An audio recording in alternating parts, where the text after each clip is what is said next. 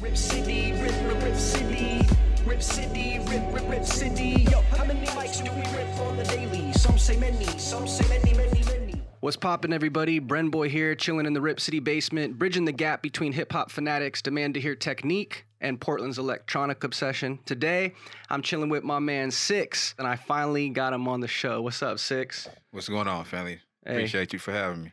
Good to have you, bro. Really good to have you. I've been tapping in with you for a minute now, um, really based on uh, your legendary status as a, as a beat maker in the town, man. You've been putting on for Portland beat makers for a minute now. Yeah, I started, well, actually the first big record that I did was uh, when I was sixteen. So like you said, it's been for a minute. I was sixteen. That record was produced for Mac Dre. That's It's Nothing on the Cutthroat Committee. So that's really like my big start. Um, I took a break after that. I was doing a lot of production. I had a group that was managed by Cool Nuts called Franchise. Okay. And so I was doing a lot of production for us. So that's really how my whole production kind of started. Like my friends was more like, like I used to just mess around and make beats all the time, but I wasn't really taking it serious. You know what I mean? It was just something that I like to do, just go downstairs with my dad and, uh, you know, have fun and cook up some stuff. But then my friends, while we have a group, they're like, we need to start using these beats. They're like, go make something, you know what mm. I mean? So eventually, uh, as time passes, I continue to make beats, and uh, I end up landing that situation with Mac Dre, which came through my dad, because my dad produced four other records on, uh, Cutthroat on the Cutthroat Committee. Committee yes. Right? Uh-huh. Rest in peace to Sporty. Right, they call you Lil Sporty. Yes, sir. My dad's name is Sporty. Uh, definitely a known town legend. Um, he's from L A, but was came to Portland at a young age, and you know, made a name out here and doing many different things, from barbering. Uh, he was a bassist. He played plenty instruments. Um, Didn't I mean, he play he was, in bands too? Yeah, he played in uh, a few different bands out here. As far as the most recent, um, the band was called the Lab Rats, and you know, they did a lot of live shows out here around Portland, and you know, they put on for the city. Like, he's really a town legend. A lot of people Damn. know him. So rest in peace to my dad, uh, Sporty. What was it like growing up for him? Did he always do music, or was it like a business play that he got into later, or how did that start? Uh, so from the stories that I heard, what really happened was is my grandmother, um, Betty, shout out to my grandma who really got all this started. She brought she bought my dad a guitar, mm. and he didn't know how to play a guitar. He had no idea, and there was actually nobody around to teach him how to play a guitar. She just bought him the guitar, and He the way that he was is if you didn't if he didn't know how to do something, he's gonna teach himself. Right. And at a young age, in a short period of time, he taught himself how to play this guitar. Wow. Like my auntie says, he was out on the porch or outside every day practicing and, you know, trying to figure this thing out. And so, you know, this is days of you don't have YouTube, you don't have tutorials. Uh, you have to actually be hands-on with it and figure it out yourself. Like, he did have, you know, a couple family members that did play the guitar, so he had a little bit of, you know, instructions or whatnot. Wow. But he was real hands-on, and he picked it up, and he went from playing the guitar to really loving to play the bass. Okay. Uh, so bass guitar, but, you know, they're a little bit different, and so he picked up on that, and that's really what he became great at. Wow. And then... did that translate over to you too? Did are you string heavy on your instrumentation, or was it... what's actually funny and crazy to me is that so my dad is a phenomenal bassist. I don't know how to play the bass. Oh, really? Never learned how to play the bass. Never learned how to play the guitar. I have. I did get a few lessons or whatnot, a few little things, because after I got older, I'm like, how do I know how to do all these different things that he showed me how to do? And he plays the bass on a daily, and I never asked him to show me. I never picked up on it, none of that. But what I did pick up on, uh, I played the keyboard, which is something that I saw him, you know, do on a daily basis. My first original instrument, my first original instrument is drums. Okay. So a drum I, kit or hand drum? No, a drum set. Uh, my full. yes, full drums. Let me see. My mom. Probably when I was about ten, eleven, she bought me a, my first drum set. My dad had already had me playing the drums on his. He had a drum set when I was young. When I was young, and So I used to always go, you know, mess around. A lot of people want to go play on the keyboard or the organ in church or whatnot. You know what I mean? I always wanted to go mess with the drums. So I played the drums in school, in the parades, and wow. played the snare, you know. So drums has always been uh, a part of just me. And so to me, that transitioned into making beats. To me, uh, the majority of the beat is the drums. So, you know, I mean, it's pretty, it's pretty simple. To me, it's not as complicated. I feel like if I can, you know, make some good drums and get people moving, the rest of it, you can build around it. I feel that. And even uh, if it's not a percussion instrument, when it comes to digital stuff, you're still playing it percussive, right? You're still... Yes. Like, here's where this comes in, for how long, rest. You know, that's all, that's all percussion. Yeah, for sure. You could really build a whole beat with, like, just drawing out a lead sheet.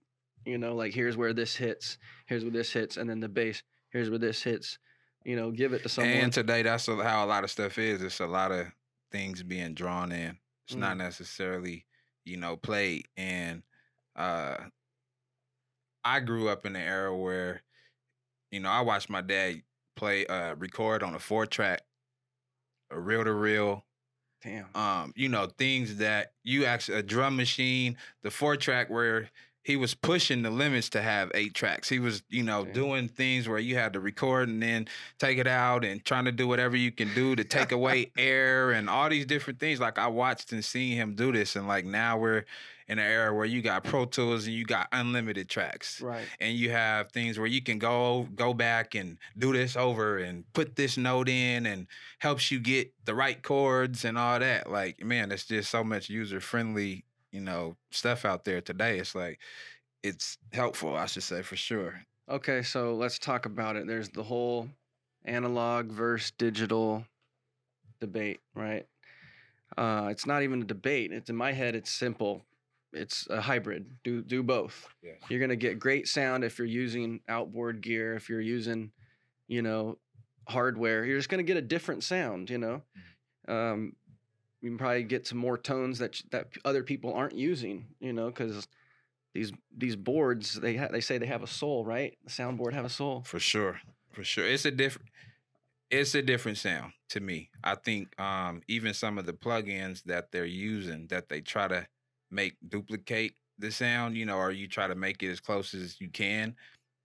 I mean, I just don't think it's anything that's like it, like mm. a analog tape or.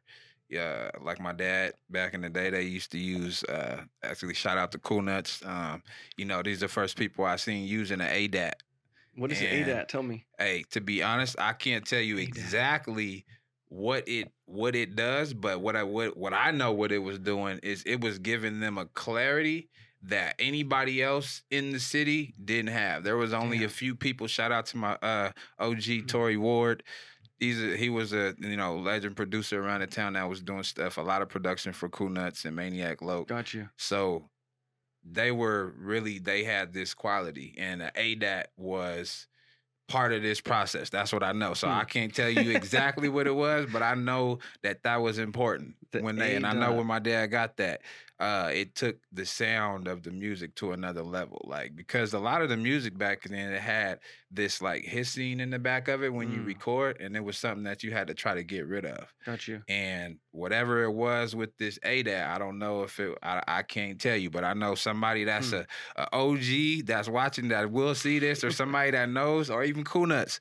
Yeah, they can, you know, they can tell you that that A D A T was official. If you had that, All right. It was official. Cool Nuts, we need a response, man. Hit us up in the comments. What what was this A D A T that Six is talking about, man? I'm curious. What was the significance of the A D A T, man? I know, because uh, Bosco used it. You know what I mean? This was something, this was serious. Cool Nuts probably still got the A D A T. No, twenty-four. Mm-hmm. twenty-four bit, right? Mm-hmm. sixteen verse twenty-four. Damn, I'm stoned. Whatever you, you just rolled up, bro, oh, yeah, got that, me lit. It's that cake crasher. Yeah. Ooh, that cake crash, crasher. Bro, I'm crashing the wedding and everything, bro. yeah, yeah. Speaking actually, and, and, and while we smoking, we were smoking, we actually need to be, I brought you a gift. This is Exotic Ooh. Pop. This is uh, Too Short right here, Exotic Pop. Shout out to my Ooh. guy, Northwest, who's out here exclusive with all these, uh, man, I don't know if you know about this. This is a black-owned company uh, by Charleston Wilson um, out of Texas. I got and a Too Short pop. Yo, this is crazy. I got a Too Short soda in my hand. Short Dog strawberry soda. That's tight. Thank you, bro. I mean, you can you can make your choice. We gonna both drink one, and this is the Mac Dre bubblegum. I can say, rest in peace to the big homie, man. He blessed me, and uh, I'm just, you know, happy to be able to, you know, years later to have a soda with him on it. Like, it's it's crazy. It's crazy. But uh, if he was alive, I feel like he would have had something like this too. So it, uh, you know what I mean? Word, word. I gotta try that one, bro. I respect it Too Short. I want to try this one too. You gonna, but you gonna do the Mac Dre? I gotta try that Mac Dre, bro. Yes, sir. Shout you out know? to the whole Thizz camp. Yeah, that's tight. Yeah, man. We gonna go Short Dog strawberry. Shout out to Short Dog. I produced the record with uh Too Short on it too. Oh no way! What what song was that? That's Viral. Man, they went and shot the video in L A. Too Short in the video. You can look the video up on YouTube. It's called Viral. Hmm. S Loyal featuring Too Short. So yeah, we got that popping, man. And I'm gonna pop this exotic pop one time for you, Short Dog. Let's pop it.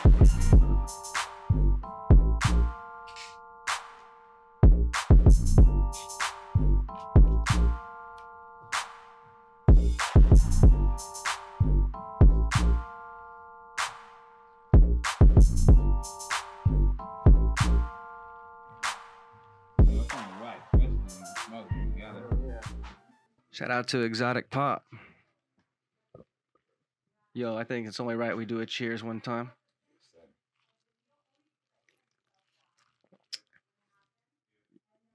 Yo, that tastes... What? See, the crazy thing is, is that it's it's actually good. It's not... I, I'm not playing. This is filthy good. Like, see, I ain't got to say it. You, I ain't putting words Whoa. in your mouth.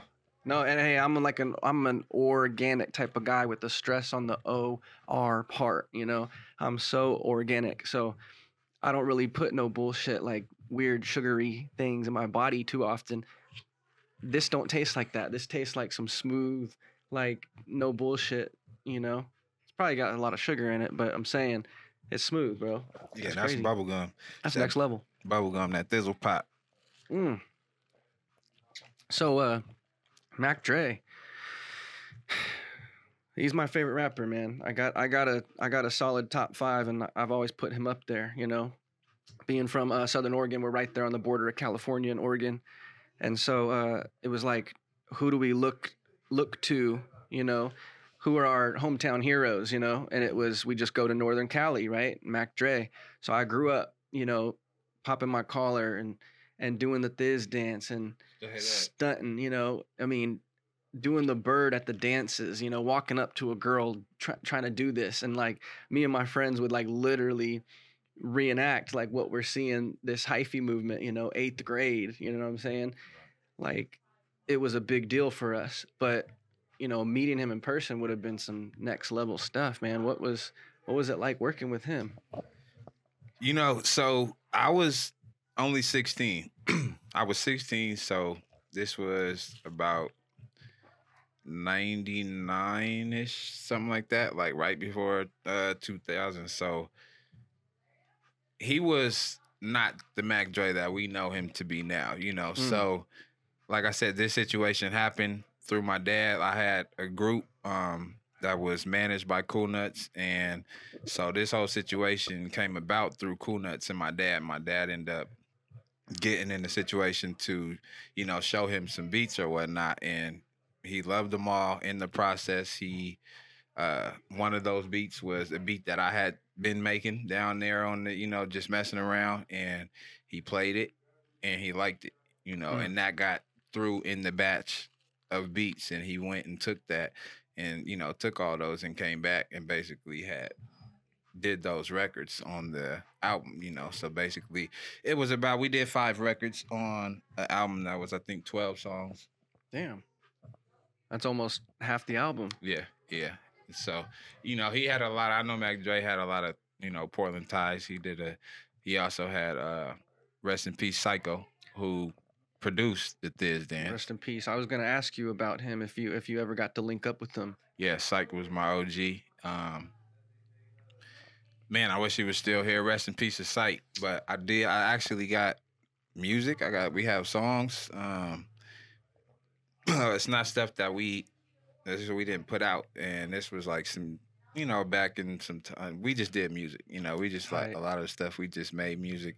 Uh, a lot of stuff I did with Mikey Vegas. Um, You know, we all just were connected together at the time and just kind of making music, but it wasn't stuff that we were just putting out. It was Man. more or less doing it for fun. That's and this tight. is after he had already did the production for Dre, and I had already did the stuff for Dre. You know, this was just like way later on some Portland stuff. Okay. So there was really like a scene building, like uh, like an underground scene. That's what, kind of what Portland was always known for, is like the underground stuff, right? Yeah, yeah, yeah, for sure. And so, we had the official, like, you know, the I, I can say that Cool Nuts and Just Family, like, my group, we were under Just Family. So okay. at this time, and, you know, I mean, I would say it's not just my group. We were all, you know, we were all kings and we all on the same level. But so it was basically like, I'm high as shit. I am too, bro. I, I am too, and I keep thinking about how delicious this shit is. Like, I'm like, I'm like, man, oh, I've shit. never licked my lips that many. Man, this shit, mm, this shit is bomb. Mm. But, but Just Family Records. You were talking. Just you were all records, moving yeah. together, and, and to, to to clarify, what you were really asking to uh, answer the question of how it was to really link up with Mac Dre. So being young and connecting with him.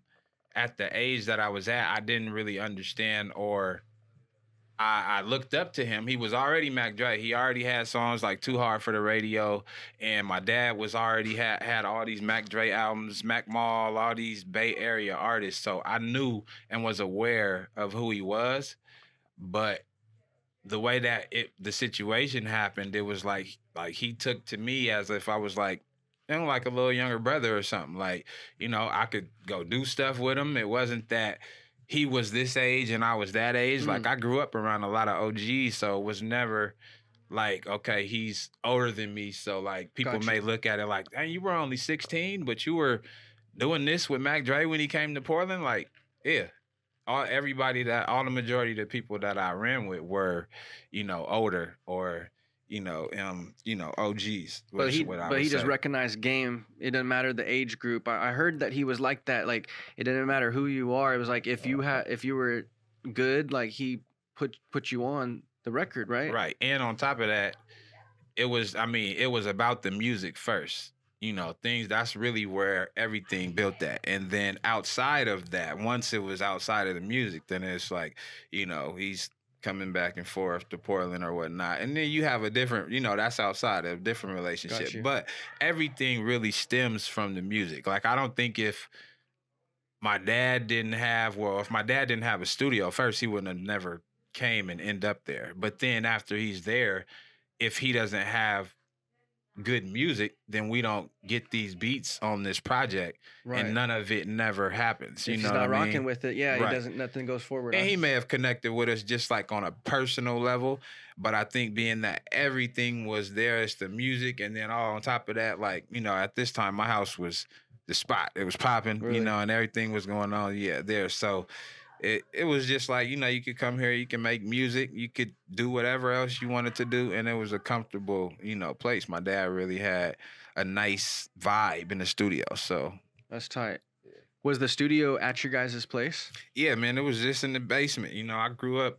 My dad had a lot of studios in the living room, um, basement, wherever he wherever he had to make it happen. Like my mom, uh, shout out to my mom because she really was like riding with him. Like she went through this everywhere she went. So I know it was times that she probably wanted her own privacy or wanted the music to be turned down, but you know, she always went through it. And, you know, I think that's the life of somebody who's with a musician mm-hmm. or, you know, an artist. You gotta deal with that, you know, right. and, or, you know, support it is what, what I would say is the best. That's amazing. That's, that's good that he got the support. Uh, what about you? Did did your parents, uh, obviously your, your dad was rocking with you, but was your mom uh, as supportive of your mission as she was your dad? You know, I was just talking about this. My mom, so, man, my mom and my dad are very supportive, always been very supportive in everything that I've done. Um, what's a trip is my mom used to actually help me write my raps when I was young. What? Shout out to the Shout mama. Shout out to Gina. Yeah, that's Damn, you know that's, that's something that I and I don't think nobody really know that, but I was talking to somebody about that recently. um, I used to have trouble starting out like my first bar. Uh-huh. I could never get started. Like it was like I could once I get that first line, uh-huh. I'm good. And so I used to always go to her like, "Mom, like what should I like what you know what should I put right here or what?" And and literally she wouldn't write it out for me, but she's gonna start giving me ideas. And I mean, she's been around my dad, so she Got low you. key knew how to rap or something, you know what I mean? Because yeah. she she was helping my sister too at the time. So wow. we had a group. It was me, my sister, and my other cousin. So, you know, it was like for like for her to even be supportive in that way, you know, like she went through really helping me write. Um, Cause I, for a while, I did this probably every time. Like every time I write a verse, like she's gonna be helping wow. me figure out like what's the direction that you want to go, or I may have already had some other bars or whatnot, and mm-hmm. then she'll help me figure it out. And that's a trip because most people would think that my dad, cause my dad rapped too, that he would have been the person that was helping me with the rap, mm-hmm. but people don't know it was my mom. Wow. So. What are the projects that you're currently working on? I know that you are never just done making music. I, you probably got something in the works, right? So right now I'm really um, doing a lot of focus. I'm focused on a lot of the production, um, doing pro- producing for people that I have around me. Um, you know, I do got some things that I'm working on as far as working on like placement wise, but I'm really trying to build with a lot of my people, my bros, uh, Fetty Mac, S Loyal. I uh, did some production for the Arrogant Prick. These are all Portland artists. So, okay. you know, underground Portland artists that I'm, you know, building with. I got my guy Swinla from Thizz Latin out in okay. um, the Bay Area. You know, so I am working with other people outside of Portland as well. But for the most part, the people that I am building with um, in Portland, I can say like me and my bro S Loyal, we actually got a record coming. S Loyal. Featuring Rowdy Rich. What? And O M B Peazy, produced by what? Six.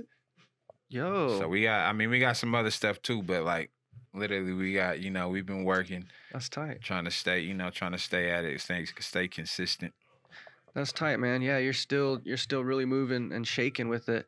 Um, I, as much of a, of a Portland and uh, West Coast guy that you are, you know, much as a Pacific Northwest guy, Uh, I noticed the Laker hat. I'm a Laker fan, but tell me how much how much shit you get being in Portland rocking the Lakers.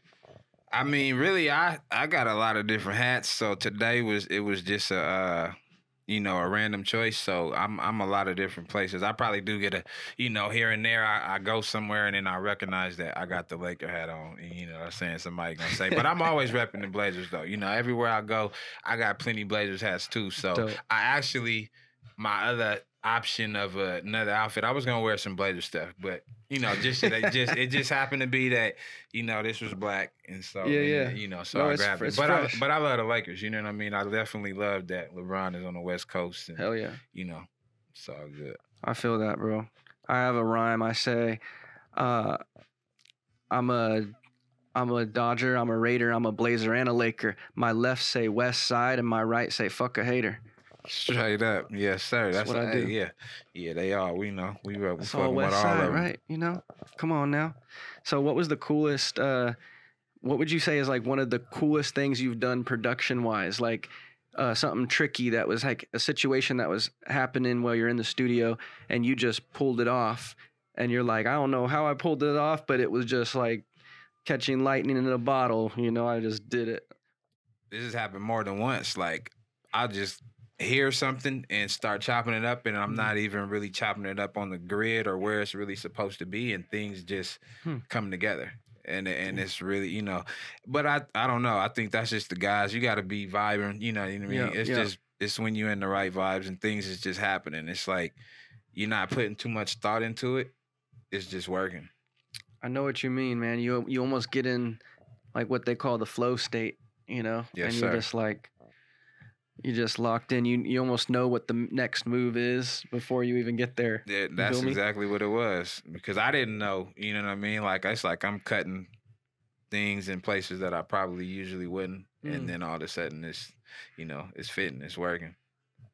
Yeah, sampling is a is a whole other story. I don't know why people are so like scared of it, or they think it's hard to do. I think they just, you know, people just don't choose unique enough samples, you know? It's almost like they're kind of searching for the same, same and thing. And that's the thing, because it's, you know, digging and finding samples is a whole art in itself, and it takes time, and a lot of people are just using like either sound packs or looking on YouTube, which I'm sure when we all look on YouTube, like we all get kind of pushed to the same stuff. Right. Other than if somebody, like, I still go to record stores. I go okay. to record stores, and every, actually almost every state that I go to, I try to go to a record store and go find some of the random things that they may have there. Like when I was in San Francisco, I went to a record store. I can't remember the name of it, but the guy told me that the Beastie Boys shopped there mm. and that they lived like right down the street or whatnot. And so, I, you know, that's what I do. I go and I look for, try to find some um, obscure records that people don't have, or, you know, come across something. It's easy to sample the same things that people, what's familiar to you. Like I try to, you know, dabble into other genres and see whatever I can mix together and mm. try to make that work, you know. Find something special though. Like you, may, you never know. You might find something that's uh, a record for one dollar, right? Out you in really never wherever, know. And you know, you know, this may be a, a independent artist that was from San Francisco or mm. whatever state that you're in. That record wouldn't be in Portland. Yeah, yeah. Unless they had, you know, some type of good distribution or whatnot. But you know, that might just be in that specific area. So I try to do I that. I feel you. I feel you.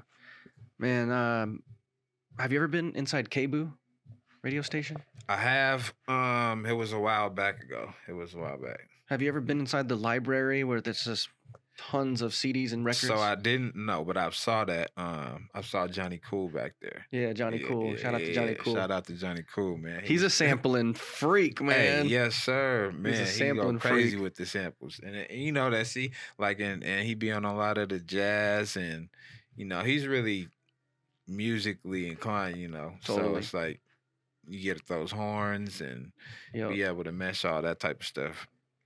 So I like sampling, but I think another reason why people don't sample as well is going through the getting the clearance, you know, getting it cleared, uh, yeah, which can be hard. A whole process. And I haven't even really went through anything of that, ex- you know, to that extent, because I haven't really landed like a situation with like a mainstream artist or anything like that. So I don't No, exactly. I mean, I know what you would have to go through or mm. what you have to do, you know, to get the things cleared before you put it out, but not on like a Drake level or something like that. I you feel know? you. It's a different, it would be a different situation. Yeah. When you started this whole music journey, what was initially, what was your vision? Did you, did you say, I want to be a rapper? Did you say, I want to make beats? Was it, a, a, what was like the ultimate vision that you had? So when I started rapping, I actually had transitioned from, I really loved basketball. Like growing up, basketball was really what I did. Even though I played the drums and stuff, that was, it wasn't my first love. Like my first love was basketball. And as of when I was probably like sixteen um, or seventeen, and I had like the group that I had started, that's kind of what really got me to being more serious about music, because we started doing shows, and we were doing shows with Keek the Sneak, Andre Nicotina, Mac Dre, uh, anybody you could think of, E forty, like all these people. And so it it showed me that, you know, this is, you, you can, you need to not just rap. Like our group was trying mm. to be serious and really put out an album and, uh, you know, really go about it and be more serious about it. Mm. So that's what really got me, I would say, to be more focused and to say this is this is what I want to do. But even then, I really just wanted to be a rapper. Like mm. I wasn't really focused on the production side of things. Like like I said, the production part was more pushed from my friends. Gotcha. Trying gotcha. to get me to like, man, keep doing this. Like, you're dope. You know what I mean? But so I gave that stuff a break, uh, the production a break, and it probably for about like ten to twelve years. I didn't do anything with production. I just rapped. For ten to twelve years? Yeah. So I was already really rapping, but I really wanted to focus on rapping. Mm-hmm. Like, making beats wasn't what I really cared to do. Really? It was just something that I liked to do for fun, you know what I mean, here so and crazy. there. But I really wanted to rap, and I wanted to become this, you know, phenomenal rapper. And mm-hmm. I, I know that with anything, you got to really put all your focus into it and really right. do it, you know what I mean? So, as you know, with basketball, I mean, I played football, basketball, and baseball, but there's a reason why football and basketball aren't in the same season. You have to focus. You can't be really great at basketball while you're also running football plays on Saturdays. Right. It's got to be, hey, for this chunk of time, I got to focus on this thing, right? And then if you accomplish it, you go to the next thing. But I see so many times, in the t- especially in the town, right, where people, they get good at, they get mediocre at something. And then they're like, oh, yeah, you know, I uh, I got a studio, uh, fifty dollars an hour. Right. And it's like, you you just learned how to record yourself. You went out and bought a mic, and now you're like, come through. Hey, I engineer too. You know, it's like, bro, yeah. it's- I went to school for music production. I don't even call myself an engineer. Like, I just, I did that so that I know what the other person is. I know how to communicate really well. I'm sure you do which too. Is, yeah, which is very important when you're in the studio. Sure. Right. It saves time, which saves money, you know, because most studios is by the hour. And how many times have you seen, uh, seen rappers waste time just not know understanding the flow of the studio and how it's, you know, next thing you know, you're racking up a bill. Yeah, it's time. You gotta, uh, I mean, it's important. I think as an artist, as a producer, um, just doing music period, to be able to communicate and know what, what you want, for one. Like, um, I, that's something that, you know, I've learned is that I don't, I don't just put my music in the hands of uh, in another engineer and just expect them to turn this into right. something without them getting my vision and my idea. And then mm-hmm. I just want them to take their expertise and put that on what I'm telling them. You know right. what I mean? Because that's really, I, I already, anything that I do, I already see the vision Got before you. it's before it's even done. You know, I just know that, like you, I wouldn't call myself an engineer. I record and I do, you know, things like that. But I know that there's levels mm-hmm. to everything. And so what I know about engineering and stuff like that, it's like, ah, I, I know enough to, right. you know, do things or whatnot, and to basically communicate it properly to him. Mm-hmm. And we're going to be able to, uh, you know, ride through this smooth. And right. I can let him know exactly what I want, and he can do it, you know, fast. That's tight. So what are you currently doing now as a rapper? Um, do you have, are you rapping over your own beats or what? How's so that that's been? Really, everything is, man, I think everything is about timing for me. So um, when I had, I had already kind of like took a break on just rapping and stuff. Like I had, I used to put out a lot of mixtapes. Like it was, I used to put out mixtapes all the time, and that's really how I was getting my buzz around the city. And this is more around the time though, when you was, you know, you press up all these C Ds and be out, we be out, you know. And I was always like a, you know, pretty known person from my, from That's just tight. me from school or just from my dad and stuff like that. So I was getting my music out and buzzing, but I actually just kind of took a break. Um, it was life, you know what I mean? And I think a lot of times people keep going and try to, you know, you can keep doing music at the time, but for me, Uh, the things that I was going through in my life was more important, mm. and I needed to focus on that stuff. So I kind of gave Respect. it a break, and then like I'm, I felt like I'm gonna always do music. I'm always, I'm an artist just at heart. So no matter what, I'm gonna always do some type of art. And so somehow I got pushed back into making beats. Mm. It wasn't a plan. It was just like, all right, you're not making songs and you're not, well, I was always making songs because I'm, I'm still, I got plenty of songs at home. Like I'm always working mm. on the craft, but it, I wasn't putting in uh, I used to really, really, really like, you know what I mean? Like, like you used to put the, him out. Right. You know? Right. That's the thing is like, you know, sometimes when people will say, um, oh, you're, you know, you're putting a, a price tag on your art, you know, how do you really judge that? Like, is it like a hundred dollars a bar? Is it a hundred dollars a word? Is it, right. you know what I'm saying? Like, how do you really judge your, you know, it's like, you can't. So I separate the two. Like my art is writing. I'd be writing raps all day. You know how many poems and raps and sixteen bars I got right now stacked, like notebooks this high. Yeah, yeah. But I've only put out like fifty-five songs. I've only put out and put a barcode on it and put it out for distribution.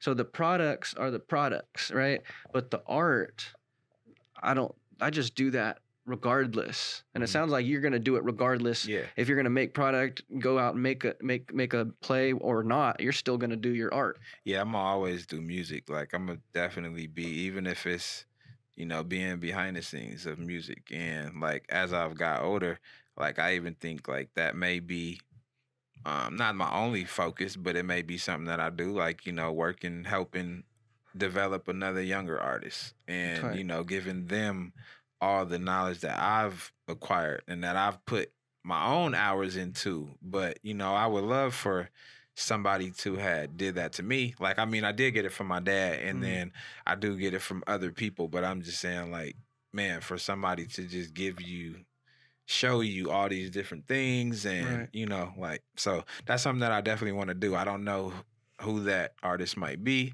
or when, you know, that mm-hmm. might happen. Like, I mean, I, But I definitely feel like I have something to offer, to give, you know. I'm going to give it to my son for, for sure, though, to my kids. Like, they definitely going to get it. But that's like a given. But I want to give it to somebody else that, you know, has no attachment to me right now. Word. I respect that a lot, man. That sounds really cool. Yeah, like we were talking about before we started rolling, uh, one of the elements in hip-hop, you know, a lot of people think hip-hop and they just think rap. You know, but there's five other elements, and one of those elements is is knowledge. You know, it's social consciousness, and uh, I think in the community of hip hop, that knowledge is almost like experienced and then passed on. And you know, like it's and it's and hip hop's so new that it there hasn't been that many generations. You know what I'm saying? So even like you passing on the knowledge is like, it's almost like direct from source, you know what I'm saying? Because there really was not, you know, you, you were kind of a part of that, you know, I guess they would call it like the golden era, right? Part of the late nineties, yeah, you know, or the nineties period. Yeah, and I think like me growing up around my dad is what kind of helped me be able to receive the music that was, that did have the substance and the knowledge in it, because growing up in the nineties, it's easy to get pushed to all the gangster music that didn't necessarily have, um, it still had a message and it was about real things that was going on, but it wasn't, it wasn't so much like what we would say that's speaking, you know, knowledge, or it wasn't an uplifting song mm. or, um, you can learn, you can learn from it. I, I was, I was going to say something you can learn from, but you can definitely learn from those records. So I can't say that. So they do have knowledge in them, but it's just a different, you know, it, I think that a lot of the gangster rap, they're speaking to a certain crowd of people that mm-hmm. will understand what they're talking about, you know, and be able to resonate with that mm-hmm. or whatnot. Man, it's like that, uh, Mac Dre song where he's talking about, uh, the talking, sp- speaking game about how this all started, you know, like, and you know, you go to, uh, it's ten times more illegal, right? Talk. What's, what's the, what's the name is it's called like, it's called something with game, but remember when he's talking about the prison system and crack cocaine and how it's ten times more of a punishment. Yeah, he's what's also the, what's that? He's kicking knowledge, the, uh, even though it's like some fly shit. Yeah, he's also that's one thing about him is like he's telling real life stories, and they're really coming from real situations. So there ain't no like, like he's not glorifying things as well as he's telling you. These are just life situations that we're kind of as young kids, we're put into these. You know, we're growing, we're growing up in these uh, neighborhoods where it's all these different, you know, drugs and, and guns and whatever. You know what I mean? Like, so you're kind of somewhat pushed into these situations or whatnot sometimes. Mm. And yeah, they just, he just reflect on them, and he's telling you in a fly way that's making you be able to almost feel like it's not knowledge being spoken to word, you. You word. Know what I mean? But it's it not is, too though. Preachy, but it's that, exactly. You know? So that's, I mean, to me, I think that was a key of what really made him dope. Because, and I, I think agree. That's what makes a, a, a really a dope rapper, is that they can do that. I feel like somebody like Kendrick and J. Cole, they're like that. Like, they're not too preachy. Right. But their music is definitely has knowledge and, you know, substance in it. For sure, for sure. I always think about that. Like, I don't really approach rap thinking like, oh, uh, how can I reach the people? You know what I'm saying? How can I reach the, you know what I'm saying? Some social uh, movement, you know, I don't think about it like that. I just, when I'm rapping, I'm just like, there's no concept. I'm just rapping, you know, because I like it.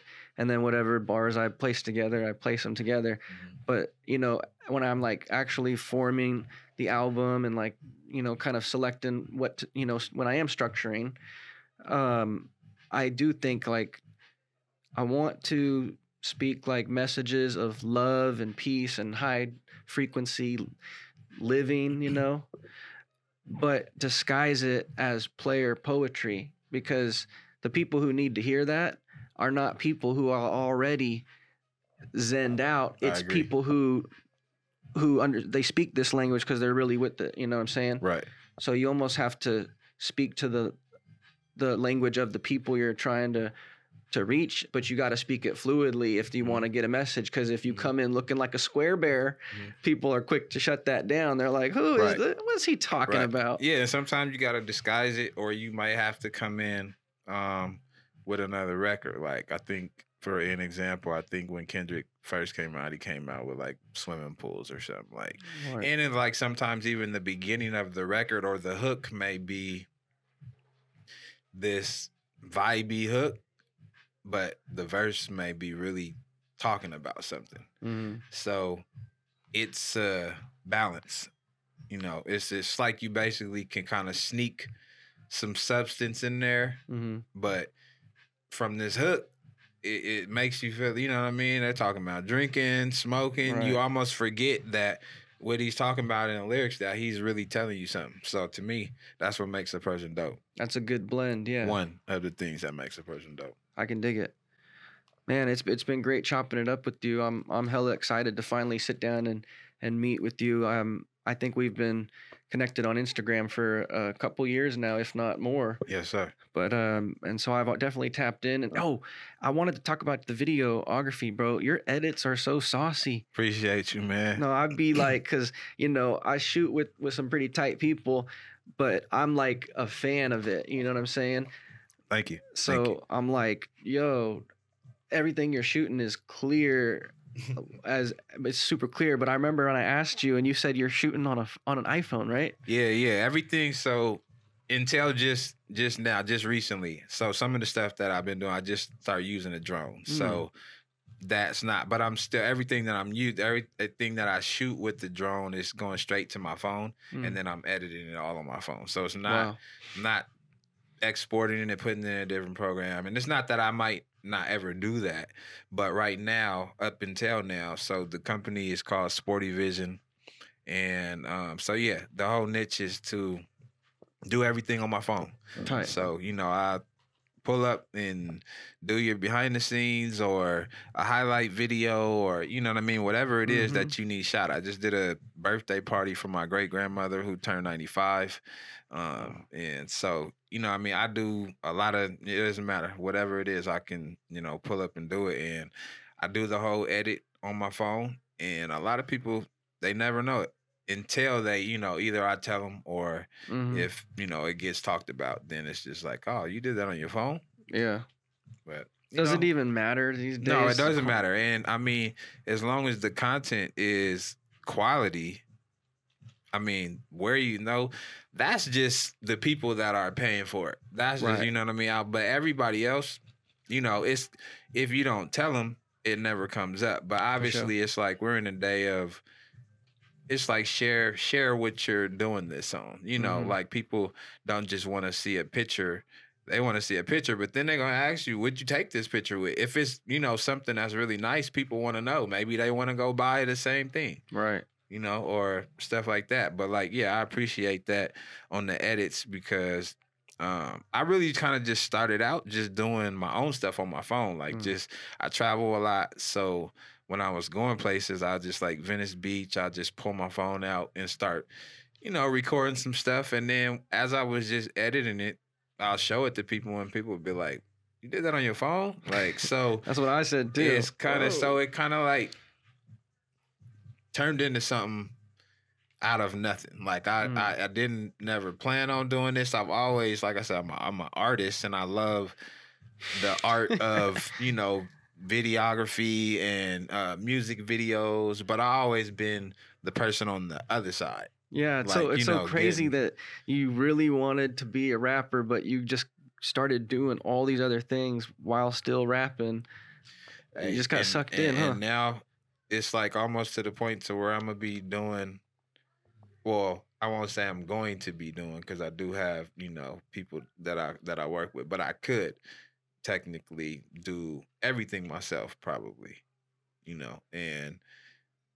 That might be something that I, you know, look towards doing, like trying to do something like Prince, you know, like mm-hmm. at least for maybe one album or something. And like I'm, I am working on some stuff right now, trying to uh, do a lot of rapping over some of the production and stuff that I'm doing. That's and, tight. You know, just like inspired by people like Kanye to to do that. Like, there's not a lot of people that actually are and be dope though. Mm. Because right, I think a lot right. of times people it's like, oh, they want to try to, like, he's a producer, like, he shouldn't rap. Like, you know right, what I mean? Right. But I'm different. I was a rapper first.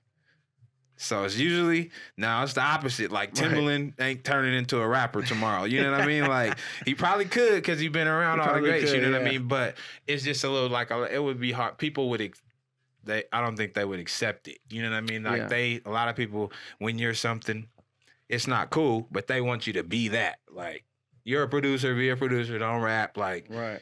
producers ain't dope rappers, but that's not true. And I'm a definitely, um, J. Cole, I know he produces some of his own records, you know, not all, but some. I've heard that. You know, I mean, true artists, though, you all gonna, at certain times, you might dibble and dabble in, uh, in production, or you may work with another producer and do some co-production with somebody in the studio. Right. You don't got to necessarily get on the piano and make right. the beat to be a part of the process. I feel that. That's, you know, that's why I kind of sometimes separate producer and beat maker. I kind of say two different things because, like, Taylor Swift's acoustic album, the producer, he, he didn't bang any drums, you know. He didn't, she played the guitar and she sang.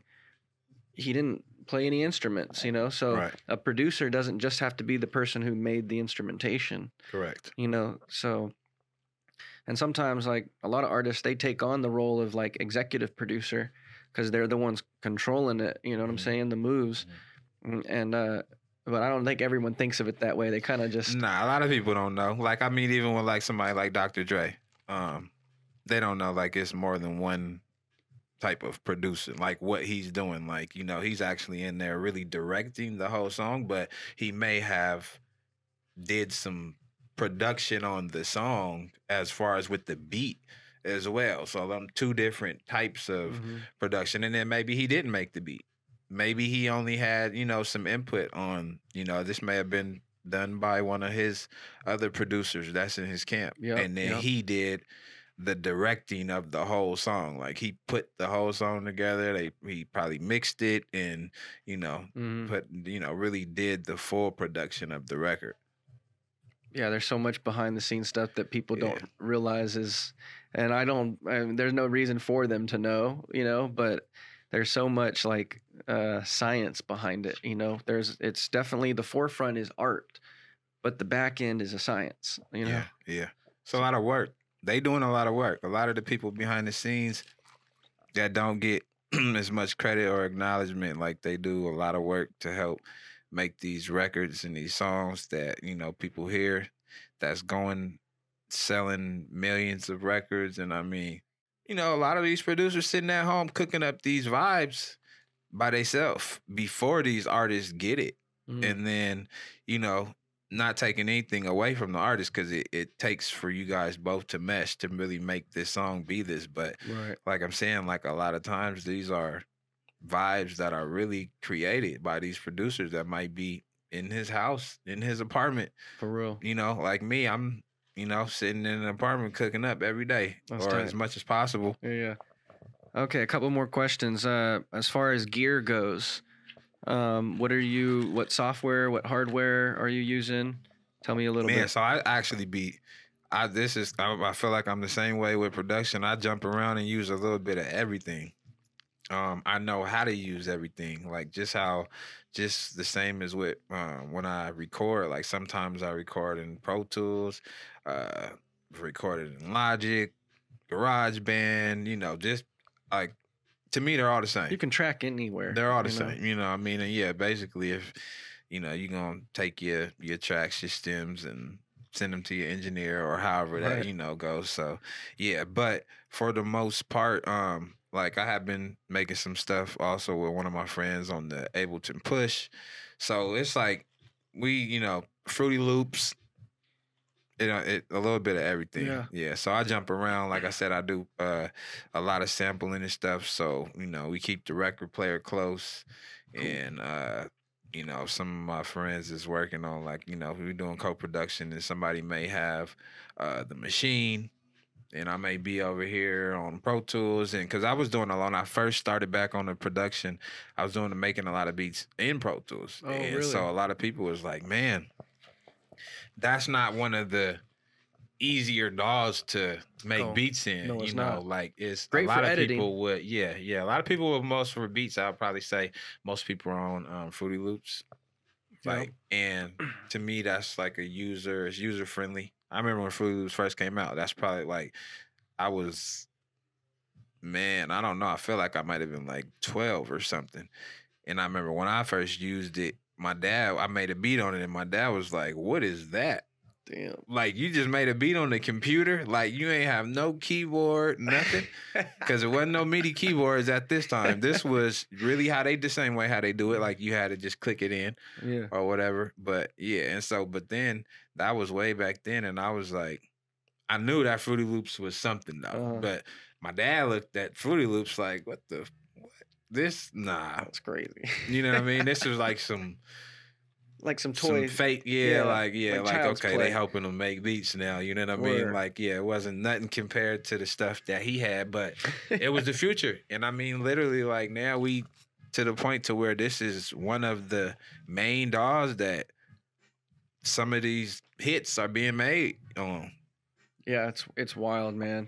Some, yeah, some of those... uh I like a, a mix. I'm an Ableton guy. I just love having those two. I got the linear view, but then I hit the tab button and boom, I'm in grid view. So that's view. The only one I haven't worked in. Um, I've a lot of my people, they do work in Ableton. So I've sat close and seen it, but I've never really worked in Ableton.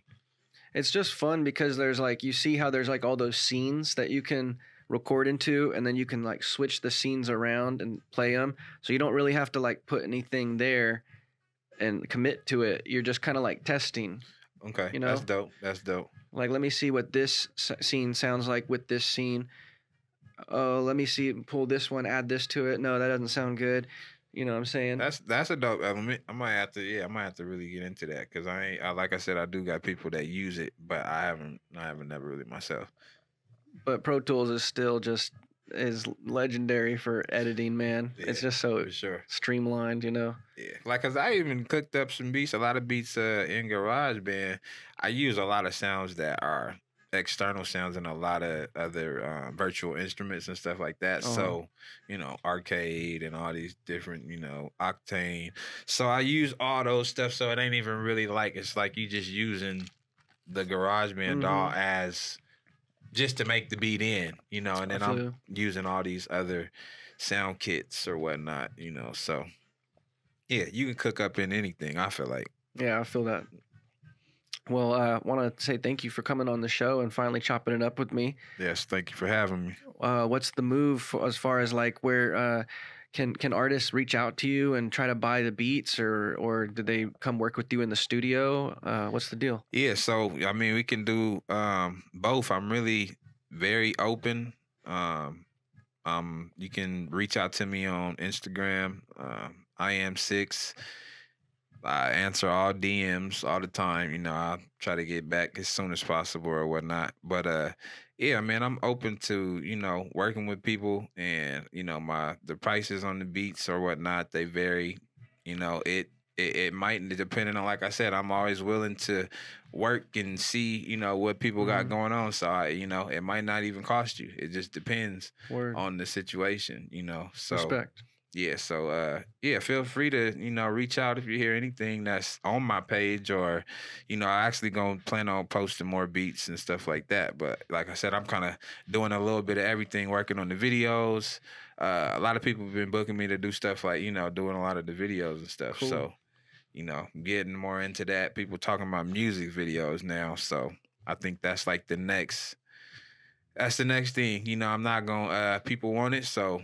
It ain't like I can't do it. I know yeah. I can do it. It's just something. It's just like the next phase. Right. So, yeah. So I think that's really that's where that's gonna go. Um, but I plan on releasing some, releasing a tape and dropping my own music videos. You know, produced Dope. by you know. Actually, I think I'm gonna, and for sure I'm gonna have my guy Northwest. Uh, you know, who supplying me with the Exotic Pop. Boom. He gonna be shooting the video. So yeah, we going up this year. We're going to make it happen. Man, next time we get you on the basement, I got to have you come through and drop some bars for us. Oh, yeah, for sure. Yeah, I definitely come with, a uh, man, a, a, at least a forty-eight. At least forty-eight bars. That's what's up. You know what I mean? Come burn it down for sure. All right, one more time. Where can we find you on Instagram? I am six, and I uh, spell my name with a number six, so I A M number six I X. Boom. That's right.